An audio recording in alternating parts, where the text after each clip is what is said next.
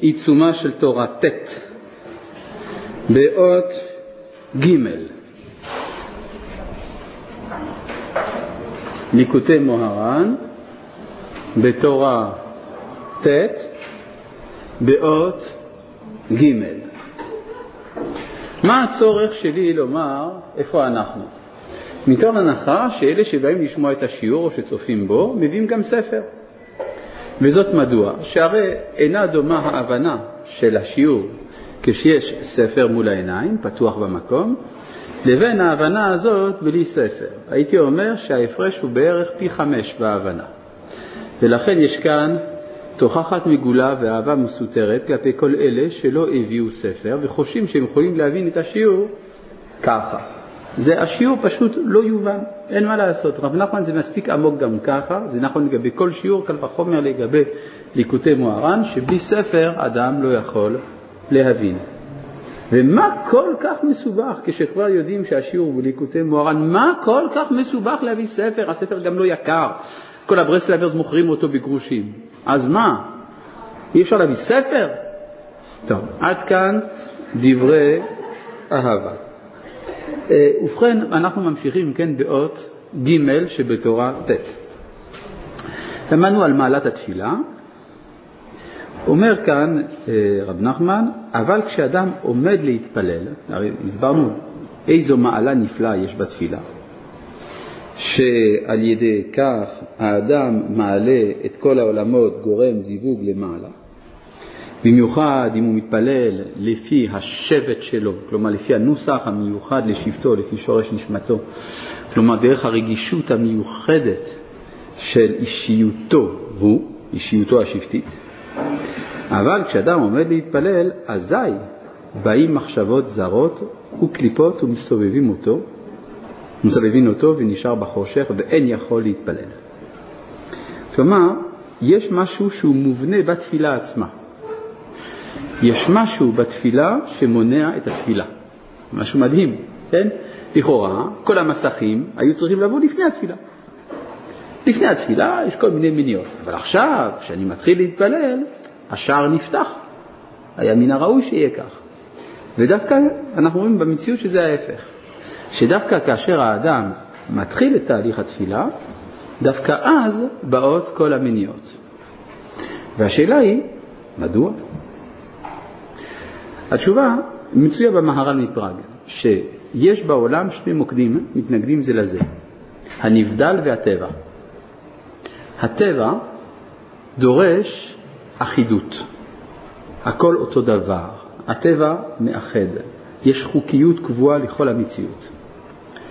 לעומת זה יש מה שנבדל, נבדל מן הטבע, הכוונה מה שבעברית מודרנית היינו קוראים חריג. המאחד מתנגד לחריג.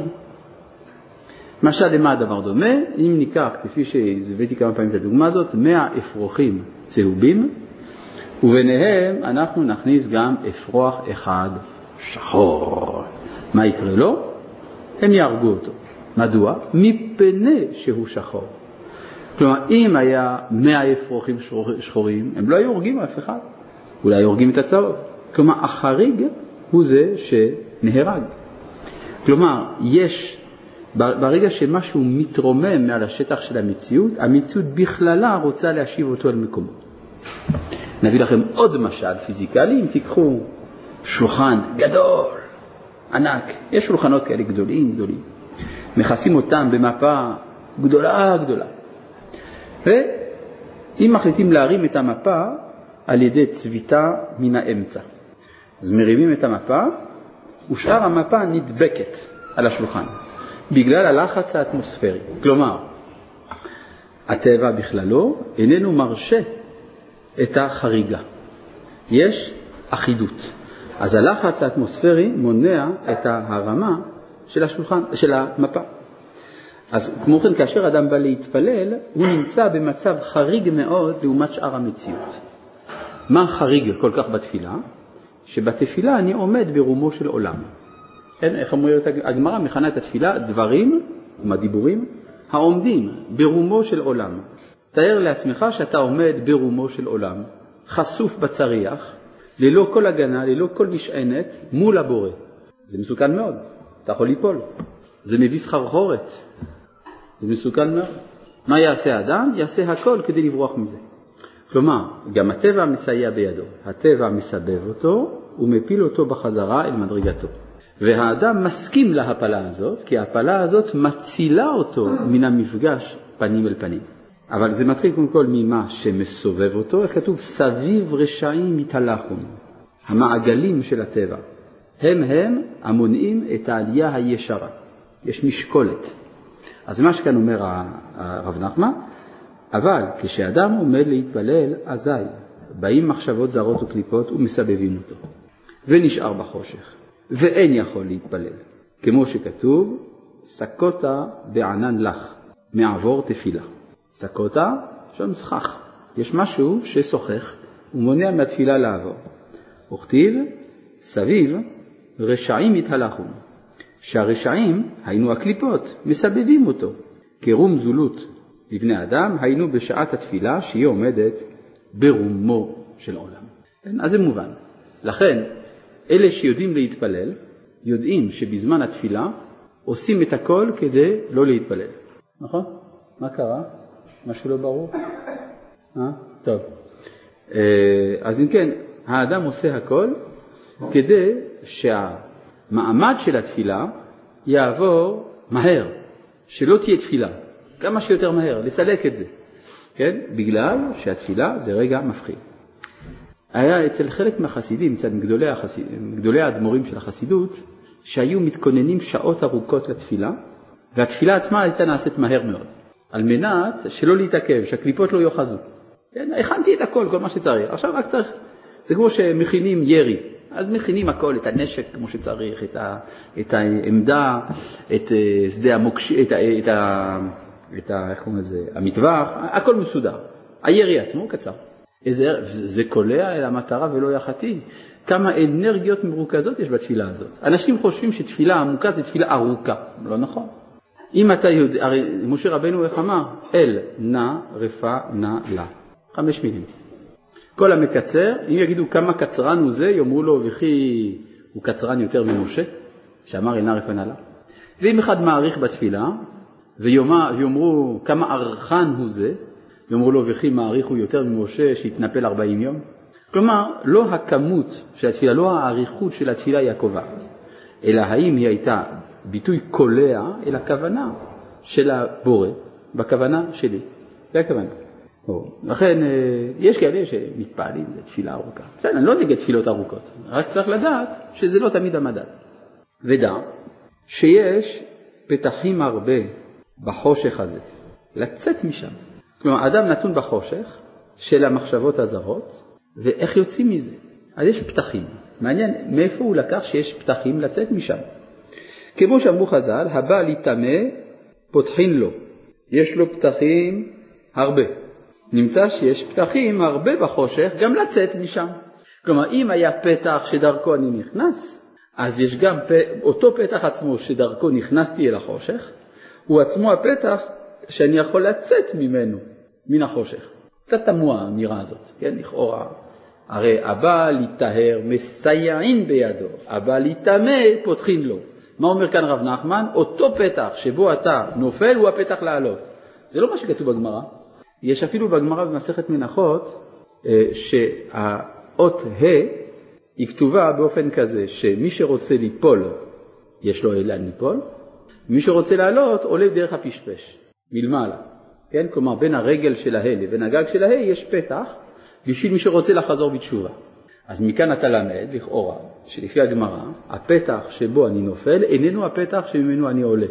ואילו כאן רב נחמן אומר שזה אותו הפתח. איך זה יכול להיות? קודם כל, מי ששאל את השאלה הזאת לא היה אני, אלא תלמידו של רב נחמן בעצמו שאל אותו את זה, רבי נתן, באחת התורות בהמשך, לא זוכר איפה. שאל אותו, איך אתה אומר את זה? הרי לכאורה זה הפך הגמרא. ענה לו רב נחמן שיש פתח שבשביל האחד זה נפילה, שבשביל השני זה עלייה. כלומר, לפי מצבו של האדם יש פתחים שהם הפלה, אבל לפי מדרגה יותר נמוכה של האדם, אותו פתח נמוך עבור האחד הוא העלייה שלו. אז אם כן, נמצא ש... מה? זה הגיוני מאוד. לא, דרך הפתח שהוא נכנס, הוא נמצא במעלה כזאת. עכשיו, מהמעלה הזאת, הפתח הוא פרופורציונלי למעלה שבו הוא נמצא. לא. זאת אומרת, הוא הנופל יהפוך לרבה שנמוך יותר ממנו. זה הכוונה. ואז על ידי זה הוא יתעלה מהפתח הזה. כלומר, נגיד שיש לו נפילה... הוא יוצא מהפתח שבו הוא נכנס. משהו שהמעלה שלו, הוא... הוא יהפוך את נפילתו לעלייה. מה? תחזור בבקשה. פרש. הבן אדם נמצא בתוך הפתח שבו הוא נכנס. כן. משהו שזוהי המעלה הנמוכה או הגבוהה של הבן אדם בסובייקטיביות שלו. נכון. אם הצורה היחידה שלו לצאת מן הפתח הזה, מן מן מן המקום הזה, מן החושך הזה, זה דרך הפתח הזה, כן. משמע שלאיפה שהוא יוצא, זה המקום היחיד, זאת אומרת, זה המקום היחיד שהוא יכול לצאת, זה לא, זה לא יכול להיות בדרגה יותר גבוהה, בדרגה יותר נמוכה מישהו אחר, או בדרגה... לא, אבל השאלה היא כזאת, איך הוא הופך, איך הוא יהפוך את מקום נפילתו למקום עלייתו? איך? על ידי שהוא יראה את המעלה שבמקום נפילתו, נכון? למשל, אם אדם הוא אינטרסנט, זאת נפילה, נכון? אבל אם הוא יהפוך את האינטרסנטיות הזאת לבחינת מתוך שלא לשמה בא לשמה, הוא מעלה את, ה, את הלא לשמה שלו. זה לא מסתדר עם הסכמה, זה מסתדר, טוב, זה מסתדר ככה, פרקטית, זה לא זה לא מסתדר עם הסכמה. לא מסתדר. טוב, נמצא פתרון בבוא הזמן. כן, בבקשה.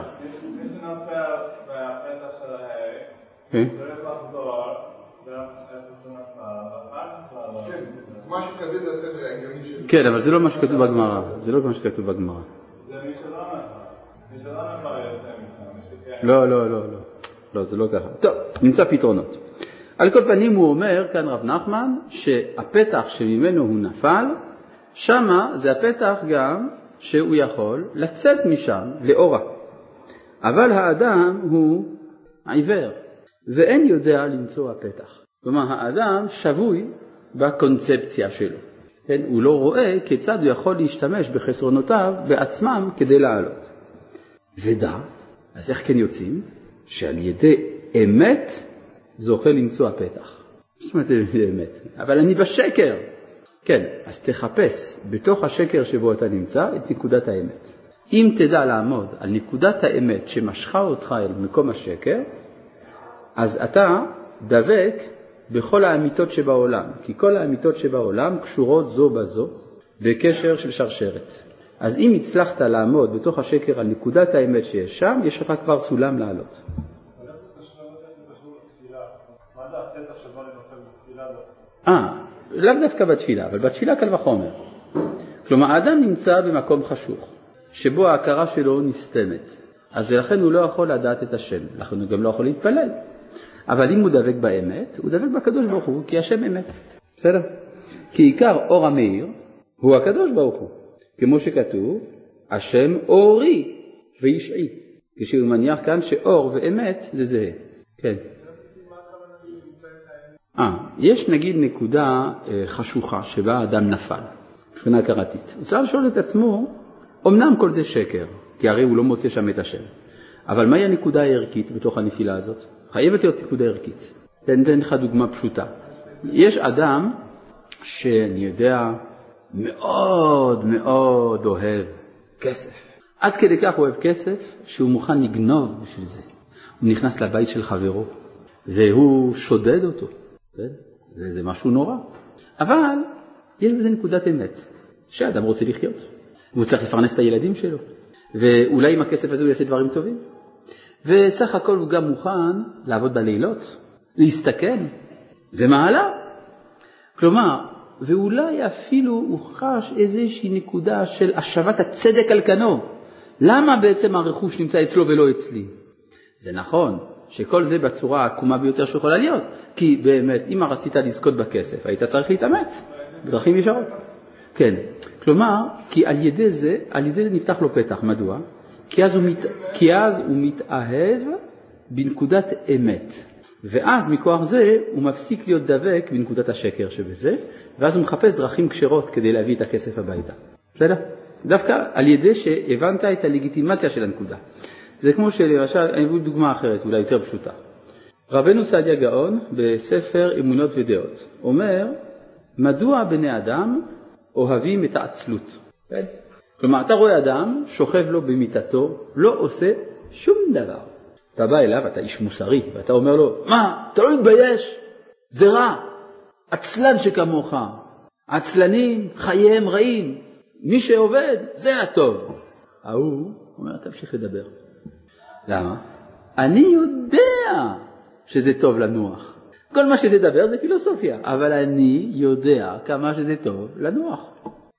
אומר רב סעדיה גאון, למה אנשים אוהבים את העצלות?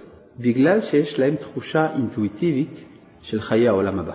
אז אתה בא אל האדם השוכב ואתה אומר לו, אשריך שאתה רואה את עולמך בחייך. אתה רואה את אור חיי העולם הבא. זה טוב מה שאתה עושה, זה ביטוי לאצילות הנפש. אומר אותו אדם, סוף סוף מישהו שמבין אותי. אבל כשהוא אומר, מבינים אותי, אז הוא גם מבין שא', יש מקום לתחושה הנכונה שלו, ב', שזה לא המקום כעת.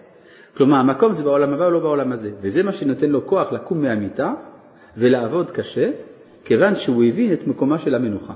מובן? זה נקרא למצוא את נקודת האור שבקליפה. בסדר? זה האמת, אהבת האמת היא זו שיוצרת את זה. כן. יותר מזה, איש המוסר הראשון שאמר לו פויה עליך, הוא קצת שקרן, כי הוא אומר שזה רע לנוח, בעוד שהישן יודע שזה טוב לנוח.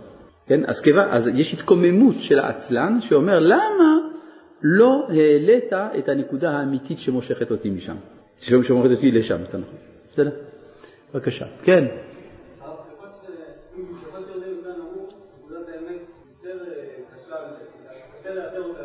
נכון.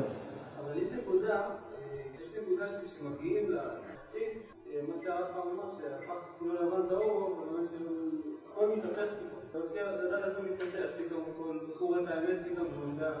לא על זה דיברנו עכשיו. זה, זה לא הנושא, לא, לא. טוב, אז כן. ועל ידי שקר, מה?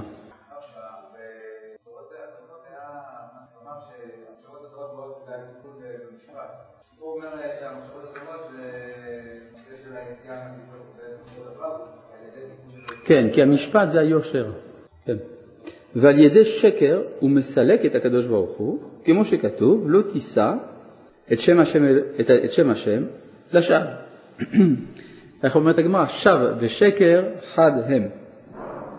כי על ידי שווא מסלק את הקדוש ברוך הוא, כי דובר שקרים לא ייכון לנגד עיניו. אבל על ידי אמת, הקדוש ברוך הוא שוכן עמו. כמו שכתוב, קרוב השם לכל קוראיו, לכל אשר יקראו באמת. וכשהקדוש ברוך הוא עמו, הוא מאיר לו איך ליצא מהחושך, ליצא הכוונה לצאת, מהחושך המונע אותו בתפילתו, כמו שכתוב, השם אורי. וזה פירוש, עכשיו הוא נכנס כאן לפרשנות קצת אה, דרשנית ורחבה על פסוק בפרשת נוח. צוהר תעשה לטבע. כלומר, הטבע זה מקום חשוך. זה המניעות שסובבות אותו בזמן התפילה, הוא בתוך הטבע. אבל יש צוהר, אפשר להאיר בתוך הטבע. כלומר, הצוהר זה ביטוי לאמת שנמצאת בתוך הטבע, ואז הוא רואה את הדברים כמות שהם באמת. פירש רש"י, מה זה צוהר? פירש רש"י, יש אומרים חלון ויש אומרים אבן טוב. מה פירוש יש אומרים? מה אתה רוצה? אתה מסתכל עליי ככה, יש לך איזה משהו להעיר? קושייה? לא, בסדר, אוקיי. לא מה? למה מנהל בתפילה כמו יותר? אה, תיבה. לא הטבע, לא ט' בית עין, אלא תיבה. ט', תו י' ב' ה'. וזה, אחת אתה וזה הבאת ראייה חיה למה שאני טוען, שלא מבינים את השיעור אם אין ספר. נכון, זה הבאת אור. כן, אבל נכון שאין לך ספר, אבל אני אמרתי שסך הכל הספר הזה הוא זול. הברסלברס מוכרים אותו בגרושים בכל מקום. ואם לא, אתה רוצה, יש במשרד שלי למטה אחד, אני מרשה לך לקחת אותו בהשאלה לשיעורים. בסדר? טוב. אה, יש לי אפילו עוד אחד בבית שמצאתי זרוק ברחוב. אתה רואה? לי אפילו כזה, טוב. אה, אז אם כן, צוהר תעשה לטבע. כן, כאן אנחנו לומדים על נקודת האמת שבתוך עולמות השקר. אז מה זה צוהר? פירש רש"י, יש אומרים חלון ויש אומרים אבן טוב. מה פירוש המילה יש אומרים? שעל ידי הדיבור נעשה חלון. יש אומרים חלון. יש אומרים אבן טוב, שהדיבור הופך להיות אבן טובה. כן? כלומר, רב נחמן לא יסביר יש אומרים סתם בתור אחת הדעות היא, אלא זה חלק אינטגרלי של המאמר. יש אומרים חלון. כלומר, יש אנשים שעל ידי אמירתם נעשה חלון. יש אנשים שעל ידי אמירתם נעשה אבן טוב. בואו נראה על מה מדובר. והחילוק שבין חלון לאבן טוב. כי החלון אין לו אור בעצמו, אלא דרך שם נכנס האור. אבל כשאין אור, אין מאיר. כלומר, יש מי שהדיבור שלו הוא הערה, אם יש לו מאיפה לשאוב, מעצמו אין לו. אבל אבן טוב, אפילו כשאין אור מבחוץ, הוא מאיר בעצמו. כן, יש בני אדם שדיבורם הוא חלון, ואין כוח להעיר להם בעצמם. וזה יש אומרים, ואמירתם נעשה חלון. ויש שאמירתם נעשה אבן טוב ומאיר. כן, ויש אומרים. ודע שהכל לפי גודל האמת. כלומר, כל ההערה הזאת שבאה על ידי הדיבור, זה במידה והדיבור דבק באמת. כי עיקר האור הוא הקדוש ברוך הוא, והקדוש ברוך הוא הוא עצם האמת. רמב"ם, תחילת הלכות יסודי התורה, שכל הנמצאים לא נמצאו אלא מאמיתת הימצאו. הוא אשר הכתוב אומר, והשם אלוהים אמת. הוא לבדו אמת, ואין אמת כאמיתתו. אז אם כן, והקדוש ברוך הוא עצם האמת, אומר לך הרב נחמן. ועיקר ההשתוקקות של השם יתברך אינו אלא האמת. יש גם פסוק בזכריה, והאמת והשלום אהבו. מסביר הרמב"ם, אמת זה כינוי כולל לכל הידיעות השכליות האמיתות, דהיינו דעת אלוהים, ושלום זה כולל את כל המידות הטובות שמביאות שלום לעולם. כלומר, ברגע שאדם אוהב את שני המוקדים, אמת ושלום, הוא אוהב את הכל. גם הדין הוא חלק מהשלום. כן? הלאה. זה מה שנקרא מטה כלפי חסד. וזה, ואל אמה תכלנה מלמעלה. כן, הרי כתוב, ופתח, אה, צוהר תעשה לטבע, ואל אמה תכלנה מלמעלה. מה זה תכלנה? מלשון ותכל נפש דוד. ותכל, מה זאת אומרת ותכל? מלשון כליון הנפש, השתוקקות. כן, ואל אמה תכלנה, צריך שתהיה השתוקקות אל אמה. מה זה אמה? אמה היא חמש מוצאות הכלולים מאש ומים. מה זה חמש מוצאות? מוצאות הפה, כן? הדיבור עשוי מחמישה סוגי מוצאות. יש אותיות שפתיות, שהן ב, ו, מ, נכון? בומף, כן? אותיות שפתיות. יש אותיות גרוניות, אהה, א', ה', ח', עין. ויש אותיות שיניות, דתלנט, כן? דלת, כל אלה הן אותיות שיוצאות מהשיניים. יש זשרץ, שזה, ה, יש החיקיות, זה גיחק, ג' י' כ' וק', והזשרץ זה ה... אה? לא, לא שיניות. לשוניות, כן. הדתלנט זה, אה, דתלנט זה השיניות, כן, זה השרץ זה השיניות, בסדר. זאת אומרת, יש חמש מוצאות הפה, כלומר הדיבור שלנו בא בביטוי בחמישה אופנים. אז האות ה' היא האות של הדיבור, ואז אמה, אז ואל אמה תכלנה, אז יש ה' במילה אמה, וא' ומ' זה אש מים, שזה כללות כל אופני הדיבור, בחסד ובדין. יוצא ש"ואל אמה תכלנה", היינו שתראה שיצאו הדיבורים מפיך באמת. כן? כלומר, צוהר תעשה לטבע. איך יהיה צוהר? על ידי שאתה תשתוקק אל אמה. כלומר, אל חמישה מוצאות הפה הכלולים מאש ומים. ואז ישתוקק הקדוש ברוך הוא מלמעלה לשכון אצלך. וכשישכון אצלך, הוא יאיר לך, או בתור אבן טובה, או בתור חלום. וזה אמה תכלנה מלמעלה, ראשי תיבות אמת. בסדר? כי על ידי אמת הקדוש ברוך הוא חומד מלמעלה לשכון עם האדם, כמו שכתוב קרוב השם לכל קוראיו, לכל אשר יקראו באמת. ואז ופתח התיבה בצידה תשים. מה זה פתח הטבע? הפתח שממנו אתה יוצא מן הטבע, מן החושך הזה. כן? היינו התיבה היוצאת באמת, היא תשים לך פתח. כלומר התיבה, המילה תיבה, מה זה תיבה בעברית? מילים. כן, ראשי תיבות, מיל, ראשי מילים. כן, אז הוא פתח התיבה, כלומר הדיבור שאתה תוציא מן הפה על ידי שאתה השתוקקת אל אמה תכלנה מלמעלה, תשים לך פתח, היא, היא, היא תיצור לעצמך לך פתח בחושך שאתה ניצוד בו, וזה בצידה, כן? היינו הקליפה הצד ציד, כמו שכתוב כי ציד בפיו. אז עכשיו אתה יוצא מן הצייד שצד אותך. כן, כן, נכון, נכון, בסדר, נכון, נכון, נכון, אז הוא שינה. כן, כי מתחילה לא היה... רגע, אתה שאלת שאלה עכשיו? אתה אמרת לי שאתה מבקש שבשיעור לא ישאלו שאלות. טוב, בסדר. אה, כי מתחילה לא היה יכול, זה בסדר, בסדר. כי מתחילה לא היה יכול לדבר, אבל עכשיו הוא מרשים לדבר. אה, מחמת החושך הסובב אותו. ועל ידי שיוצא מתוך החושך הוא מתפלל, אז כל זה הבנתם, זו דרשה קצת ארוכה, אבל שהיא בעצם רק הדגמה במילים של פרשת נוח של הרעיון שהוא אמר מקודם, שכאשר האדם נמצא בתוך מניעות הכרתיות, מה שנקרא קליפות הסובבות את תפילתו במחשבות זרות המונעות ממנו להתפלל, אז על ידי שהאדם דורש את האמת, אז על ידי זה הוא יוצא מן החושך הזה.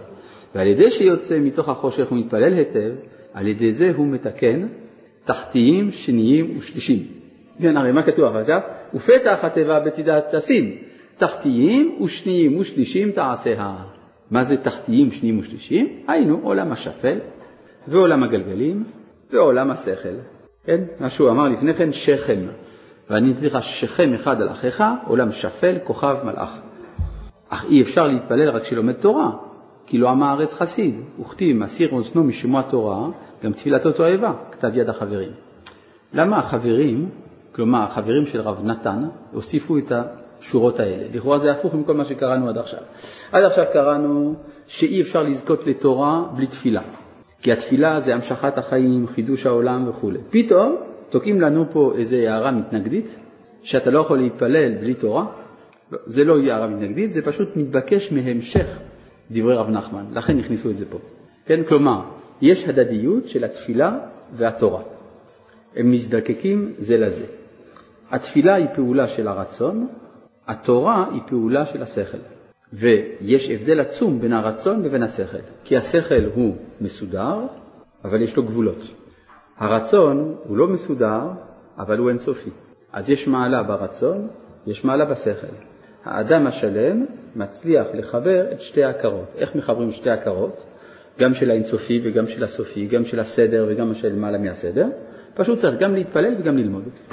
אם אדם גם לומד וגם מתפלל, או גם מתפלל וגם לומד, על ידי זה, מה קרה שם? על ידי זה זוכה ל, אה, ל, להשלים את עצמו. כן. למה זה מעלה של... למה יש מעלה שאין גבולות? יש איזה... יש אין גבול. כלומר, איך אמר, אה, היה פעם איזה גוי אחד בשם דקארט, הוא אמר את זה. הוא אמר, אנחנו מוגבלים מצד תבונתנו ובלתי מוגבלים מצד רצוננו. כלומר, זה שיש בתוכי יכולת של השתוקקות ללא גבול, זה מורה על הנקודה האינסופית שיש בי. אה, אני פוגש אותו בתוך עצמי, המושג של האינסוף. לא, לא, לא, לא. הרי ילד רוצה עוד לפני שיש לו שכל, ואין גבול למה שהוא רוצה, למרות שהשכל מתנגד. הוא רוצה עכשיו את המשאית הזאת שבחנות, אבל החנות סגורה. אז השכל אומר, לך לישון, מחר בבוקר נראה אם החנות תיפתח, אנחנו נקנה, נבדוק אם יש לנו כסף. לא, רוצה עכשיו, עכשיו, עכשיו, עכשיו. רוצה עכשיו. נו, אז אתה רואה שלא השכל מדריך אותו, הרצון קודם לחוכמה. מתאחדים, כי יש, באמת יש לנו שבכוונה גם לקחת את הדוגמה של מישהו שהוא כבר לא ילד, הוא יכול להבין את המושג האינסוף. לא... לא מושג האינסוף קודם לכל חוכמה. הוא מופיע באדם באופן ספונטני. מה? ודאי, הייתי אומר אפילו יותר מזה, הרצון והשכל הם פעולות משתי מינים, כל כך נפרדים זה מזה, שאי אפשר כמעט ואי אפשר לעשות רדוקציה מאחד אל השני. הייתי? לכן חז"ל אמרו, זמן תפילה לחוד, זמן תורה לחוד. כי כשאתה לומד תורה אתה משתמש בשכל, כשאתה, כשאתה עוסק בתפילה אין גבול. האם יש מה? מה זה אינטרפאזה?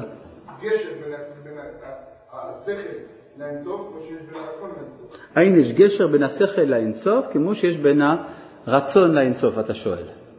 התשובה היא, כן, יש. הלאה. וצריך, לכן כתוב כולם בחוכמה עשית.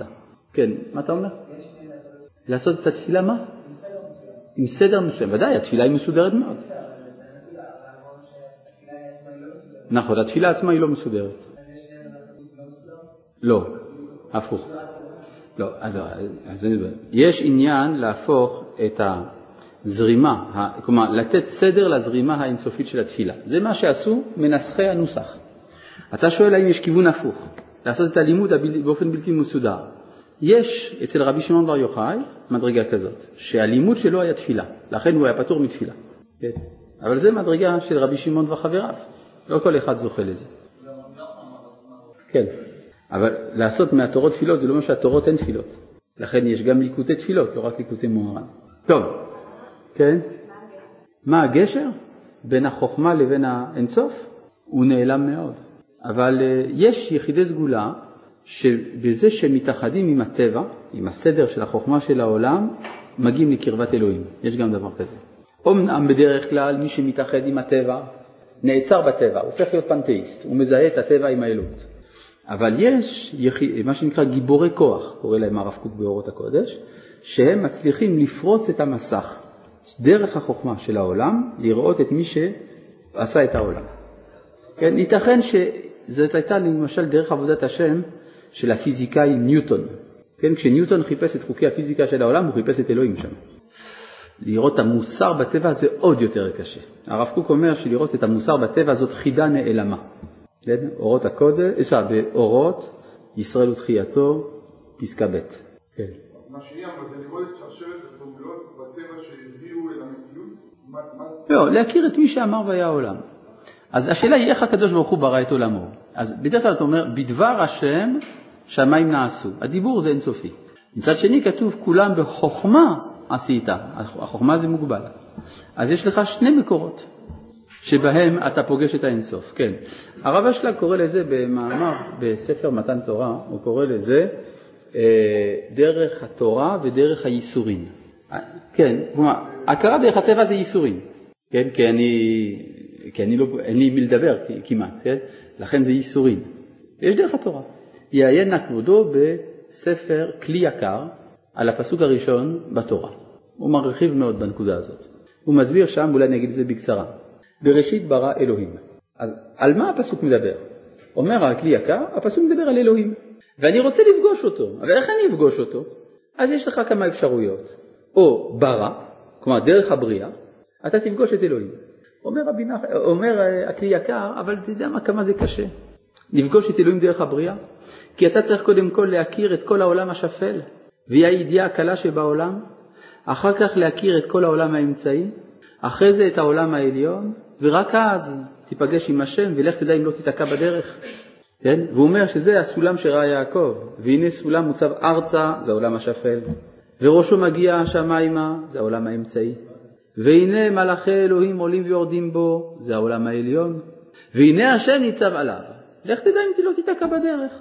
או בעולם הטבע, או בעולם הגלגלים, אסטרופיזיקה, או אחר כך במטאפיזיקה של המלאכים, אולי תיתקע. לכן אומר, התורה, הקדוש ברוך הוא רצה להקל עלינו, ולכן נתן לנו עוד שתי דרכים, ישראל והתורה, בית ראשית, אין ראשית אלא ישראל, אין ראשית אלא התורה, אז או בית ראשית או ברא, בכל מקרה אתה מגיע לאלוהים, כן? אחלה, לא? הפירוש הזה. כן. הוא היה בן דורו של המהר"ל, כן, מה אתה אומר? אתה אומר שאצל הרמב"ם זה לכתחילה. נאמר שהפירוש שלך הוא נכון, כמה אנשים עובדים את השם כמו הרמב"ם? האם יש קהילה אחת בישראל שעובדת לאלוהי הרמב"ם? אל המניע הבלתי מונע. מפנים את התפילות אל המניע הבלתי מונע? אני לא יודע, אני לא רואה את זה במציאות. כן? טוב, בואו נמשיך. מה?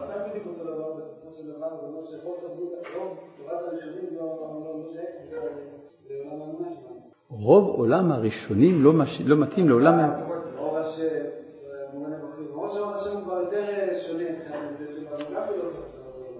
אני לא בטוח. עצמי. כן, זה מתאים גם לרבי גאון ולרבי שלמה אבן גבירול ול... לא, הוא אומר שהראשונים כולם הלכו בכיוון של, הסקולסטיקה, אני לא בטוח. הכוזרי, אה, הנה, הכוזרי גם שכחנו אותו בדרך. כן. רס"ג יש לי פיקפוקים בנושא, אם זה באמת שייך לתחום הזה. בסדר? מה? אה? טוב, שיגיד מה שהוא רוצה, אבל אה, אני לא, לא מחויב. בסדר, אבל uh, בסופו של דבר, uh, אם אתה מסתכל בתורת ההיכלות גם, שהייתה באותה תקופה גם, ואצל רבי יהודה החסיד, שמייחס את כל תורתו לרבנו סעדיה גאון. בכל זאת, זה לא בדיוק מה שאמרת. טוב, אבל מה זה, מה אכפת לנו? אנחנו לומדים על פי הכוזרי, לא איך אמר הגר"א. ספר הכוזרי, עיקרי אמונת ישראל ותורה תלויים בו. הלאה. וצריך כל אדם לקשר את תפילתו לצדיק הדור. וצדיק, והצדיק יודע לכוון השערים ולהעלות כל תפילה ותפילה לשער הצריך, השייך. כלומר, אתה הולך לצדיק ואתה אומר לו, צדיק יקר, יש לי תפילה, רק אני לא יודע איפה להכניס אותה. אומר הצדיק, אין בעיה, נסדר לך. אז אתה שייך לשער פלוני, אתה שייך לשער פלוני. כן? זה מה שאמרנו כמה פעמים, שתפקידו של החכם איננו להגיד מי צודק ומי טועה, אלא להראות כיצד מר אמר חדה ומר אמר חדה ולה פליגי, אלא זה דיבר בעולם פלוני וזה דיבר בעולם אלמוני. זו החוכמה האמיתית, לדעת שאין דבר שאין לו מקום ואין לך אדם שאין לו שעה. ולכן החכם האמיתי, או הצדיק, הוא יודע לקחת את התפילה ולכוון אותה אל הכיוון הנכון. הרגישות המיוחדת שלך שייכת לשער פלוני ברקיע. כן, מה שהוא אומר כאן, צריך כל אדם לקשר את תפילתו לצדיק הדור, והצדיק יודע לכוון השערים ולהעלות כל תפילה ותפילה לשער השייך. מה? מה זה השערים? מה שהוא הסביר בשיעור הקודם, באות ב' בהרחבה, נכון. אני בטוח שאתה שמעת את ההקלטה של זה אם לא היית בשיעור. היית בשיעור, אז אתה עוד שואל מה זה השערים? טוב, ואגב, חזרתי על זה בתחילת השיעור היום. הסברתי שזה הרגישות המיוחדת שבה האדם נפגש עם הבורא, דרך הסובייקטיביות האישית שלו, הסובייקטיביות השבטית שלו. וכי לא הסברתי? טוב. כי, אה, והצדיק יודע לכוון השערים ולהעלות כל תפילה ותפילה לשער השייך, כי כל צדיק וצדיק הוא בחינת משה משיח. כמו שזה הוא הסביר בתורה ב', נכון? בתורה ב' הוא בהרחבה הסביר שהצדיק הוא בבחינת משה, הוא בבחינת משיח, בבחינת תפילה, בבחינת תפילתי החתום לך, שזה ועריכו, החותם, זה הבחינה של התפילה, שזה מעלה את הרוח ממטה למעלה, כל, כל הכישורים האלה שהוא עשה, הוא חוזר עליהם פה בקצרה. כמו שאמרו, משה שפיר כאמר, תוכתיב עד כי יבוא שילה דם משה, ומשיח הוא כולל כל התפילות, ובשביל זה יהיה משיח מורח ודין, כלומר היה מריח ודן. כי התפילות הן בחינת חותם, כמו שכתוב, תפילתי אחתום לך. כן, כלומר צריך לקשר את התפילות אל הצדיק. עכשיו, מה? אתה הולך לצדיק ואתה אומר לו, יש לי תפילה, איפה אני שם אותה? מה?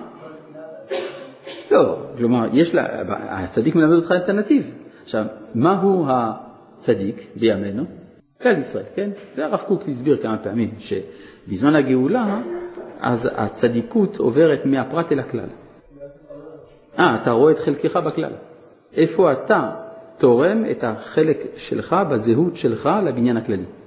כן, לא מחיקת הזהות, לכן לא צריך שכולם יתפללו בנוסח שלי, מותר גם לאשכנזים להתפלל בנוסח שלהם, אלא שלכל אחד יש הנקודה שבה הוא מצרף את האישיות המיוחדת שלו לבניין של כלל ישראל.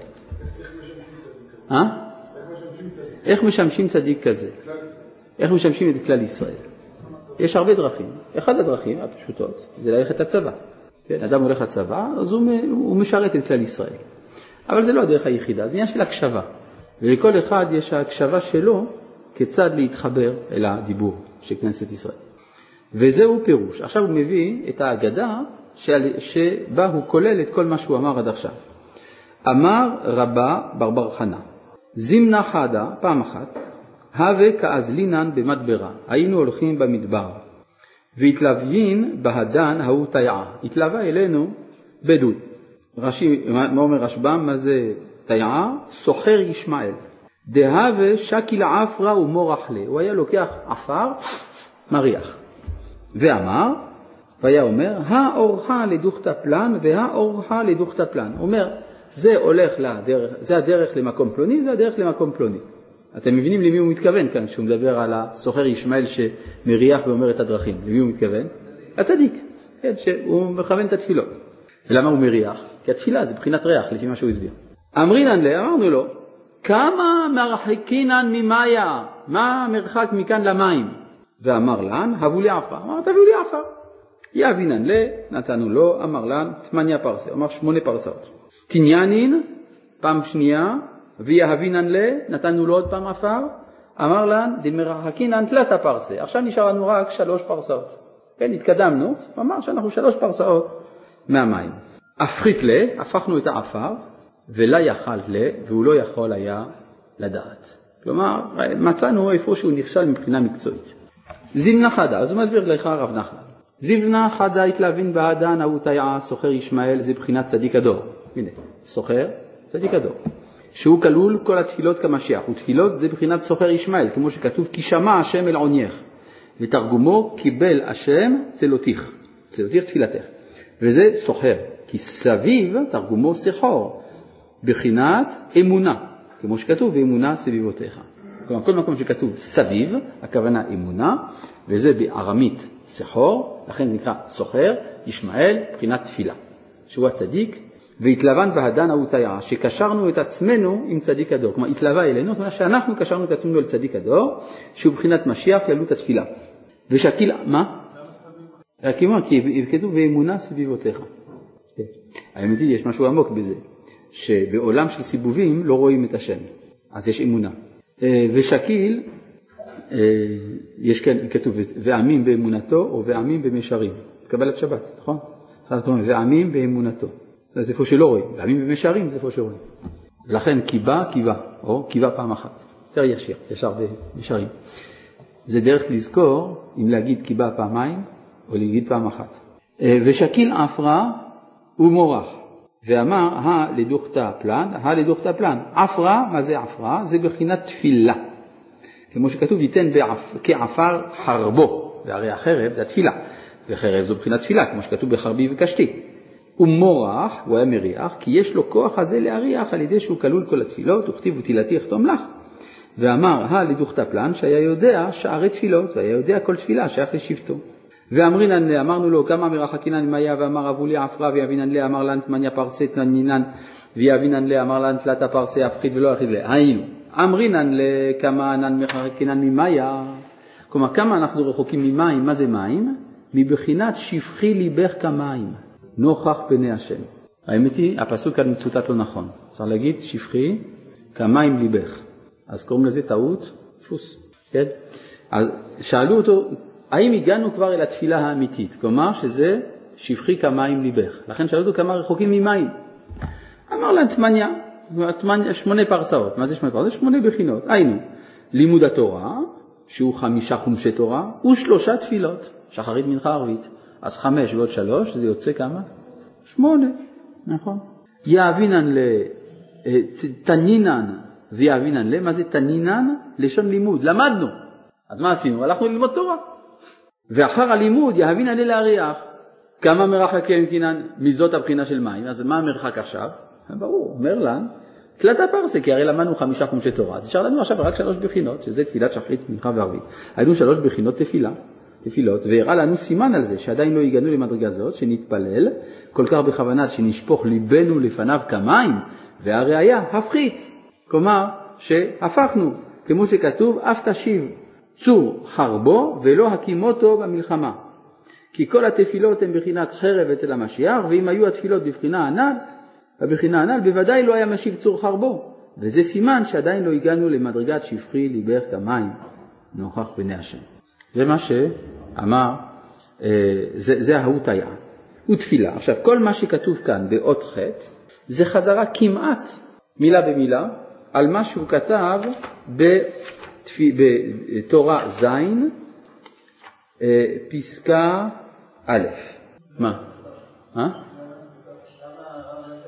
אה, כלומר, איך אתה יודע שהתפילה שלך היא עוד לא תפילה שלמה? כי היא לא, היא לא נענית, הפחית, כלומר נהפכת, כמו תשיב חרבו. אה? לא, הוא לימד את האחרים שהם עוד לא הגיעו. הוא נתן להם סימן. הצדיק נתן סימן, איך אתה יודע שתפילתך, לא, או שעוד לא הגעת לשפכי כמים ליבך, כי תפילתך עוד לא יקבל. זה הכוונה. כלומר, אם באמת היית מגיע לשפכי כמים ליבך, אז בטוח שהתפילה הייתה מתקבלת. מה?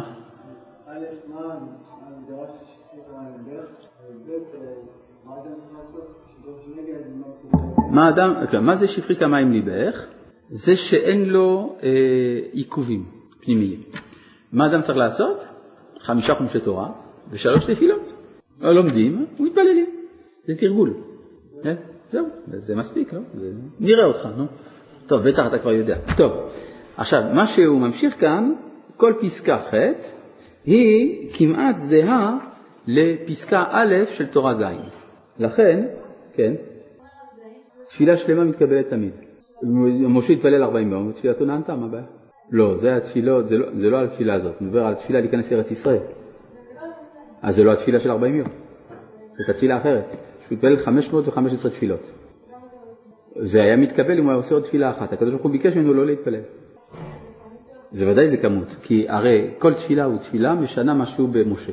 זאת אומרת, הוא לא נענה כל זמן שהוא לא עבר את כל השינויים שהוא צריך לעבור. אצלו היה צריך לעבור 515 שינויים, הוא עבר אותם. זאת אומרת, עוד תפילה אחת הייתה, היה נענה.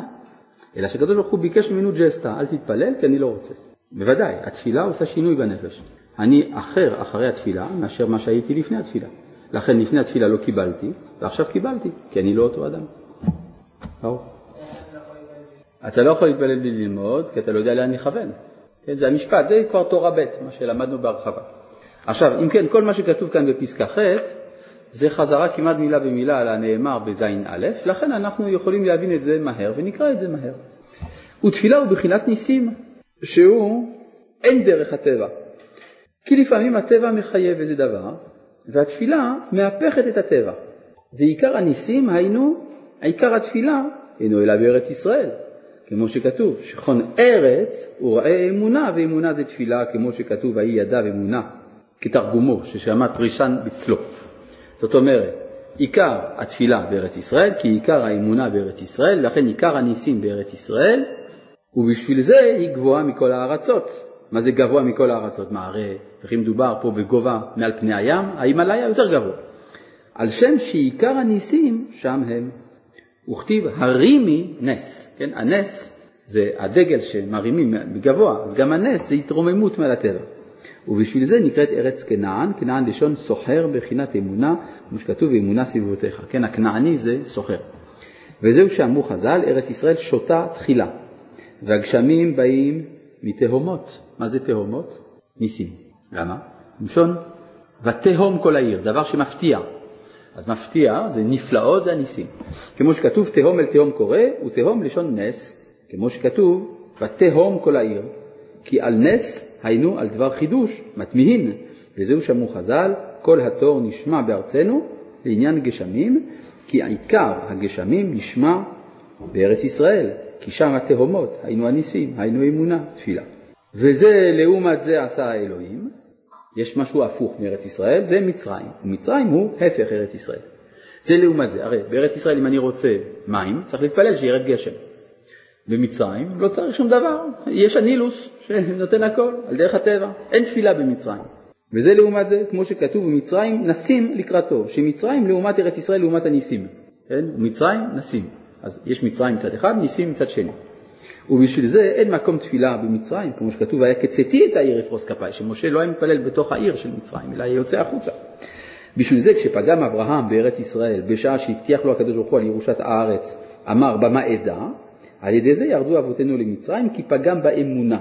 היינו ארץ ישראל מבחינת ניסים, וירד יעקב ובניו למצרים, ששם הפך הניסים שזה לעומת זה, וירדו דווקא יעקב ובניו, כי הוא פגם בארץ ישראל מבחינת תפילה, וירדו יעקב ובניו, מה זה יעקב ובניו? זה מבחינת תפילה. למה יעקב ובניו זה מבחינת תפילה? כי יש לו 12 שבטים כנגד 12 שערים ברקיע, שהם שתי, בחינת 12 שערי תפילה, ועל ידי שעיקר התפילה הם יעקב ובניו כנ"ל, על ידי זה לא זכה לארץ ישראל לבחינת תפילה, אלא יעקב ובניו, כמו שכתוב, כי ביצחק יקרא לך זרע ולא כל יצחק, וזהו שאמרו חז"ל, אין גשמים יורדים אלא בשביל אמונה, היינו בשביל ארץ, בחינת ארץ ישראל, שהוא בחינת תפילה, בחינת אמונה, והוא שותה תחילה והיא שותה תחילה ששם התהומות בחינת ניסים כמו שכתוב התהום כל העיר, וזהו שאמרו חז"ל, בשעה שהגשמים יורדים אפילו פרוטה שבכיס מתברכת. מה זה פרוטה? זה היכולת להתפלל. כן, מה זה פרוטה? זה פרוט, בארמית זה חתוך. פריטן שפבתה, שפתותיו חתוכות, כוונה שהוא מתפלל. וזה מבחינת כל התור, כל. התור זה התפילה. מה?